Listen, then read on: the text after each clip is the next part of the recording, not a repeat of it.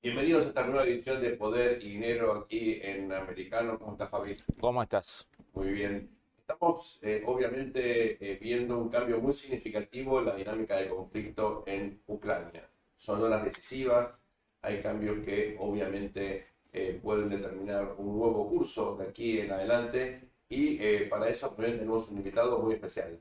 Sí, un invitado de lujo, Félix Martín, el doctor Félix Martín, uno de los principales especialistas en relaciones internacionales y además en seguridad internacional, que es un campo usualmente muy, muy, muy chico en nuestra disciplina, donde hay pocos grandes, grandes cabezas que piensan eso. Félix es un, uno continuador de esa línea inaugurada por Robert Jervis y otros tantos realistas, profesor del FIU en la Universidad de la Florida, profesor en Nueva York, es un, publicaciones en las principales editoriales del mundo, y para hacer un análisis del discurso que hace pocos días emitió Putin con un mix de amenazas, y blef, según algunos y para otros amenazas eh, reales, es que lo vamos a consultar. Buenas tardes, Félix. Bienvenido a Poder y Dinero. Eh, buenas tardes y muchísimas gracias por tu gentil invitación, Fabián.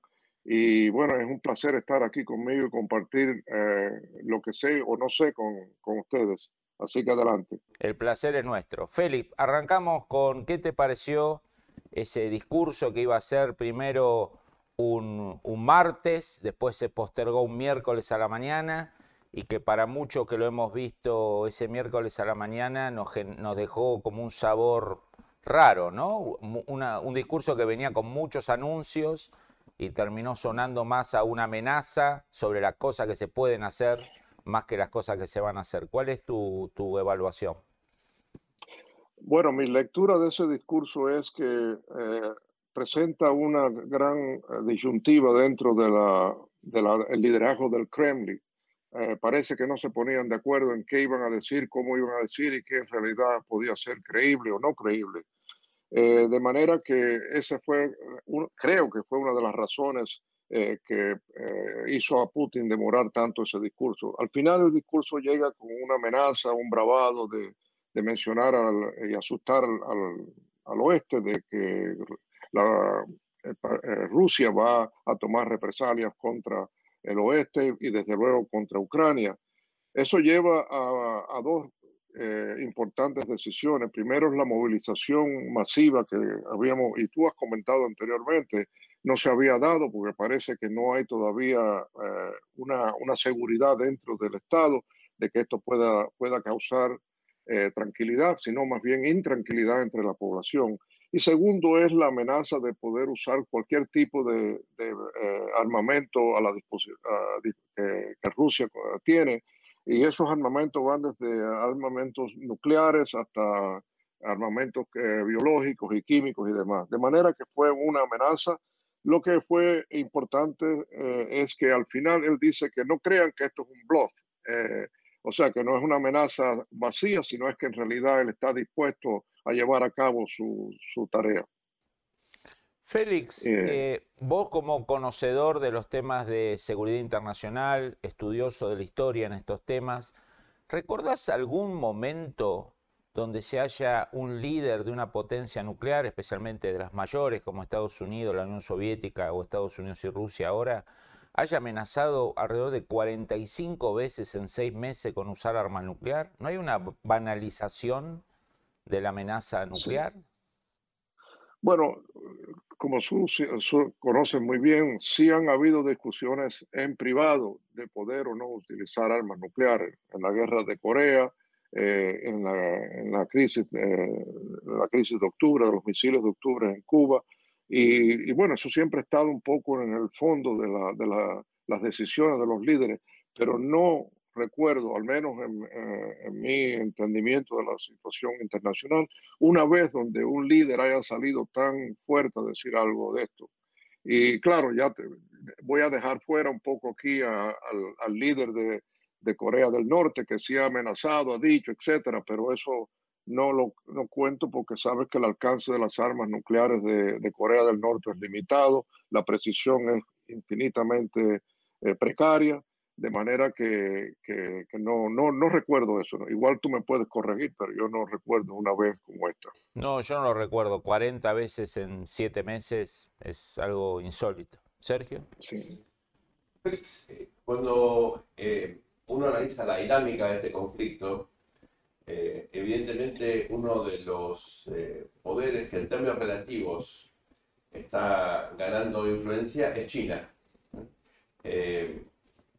Días previos a este discurso de Putin hubo un encuentro entre Jinping y el líder ruso que, bueno, la lectura de Occidente fue de un apoyo contingente, no fue un apoyo decisivo, ¿verdad? De, China a Rusia.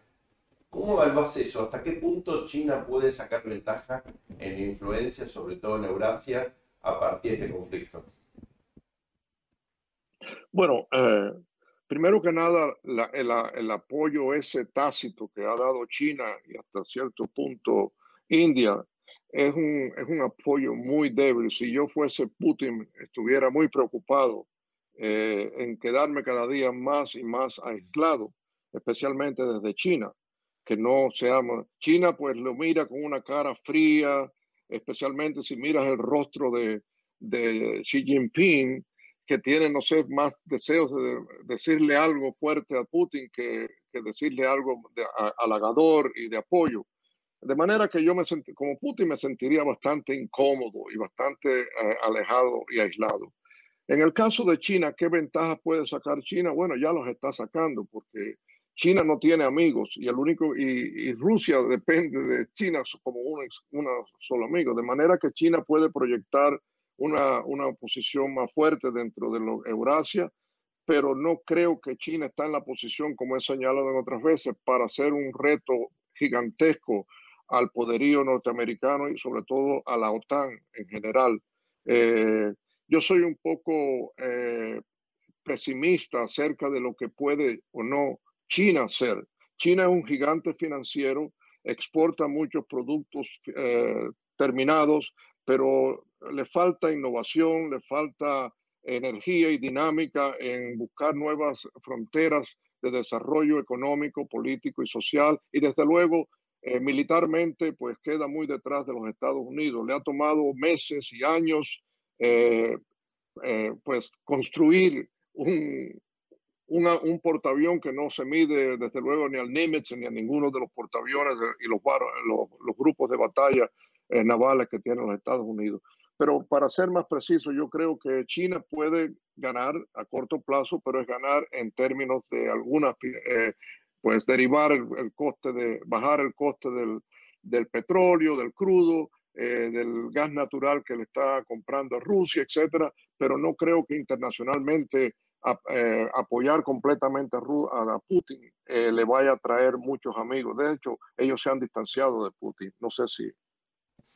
Félix, cuando uno analiza estos siete meses de guerra, lo primero que ve es primero que no fue una campaña de cinco días como pretendía Rusia, sino ya de siete meses y vamos a ir seguramente por muchos meses más.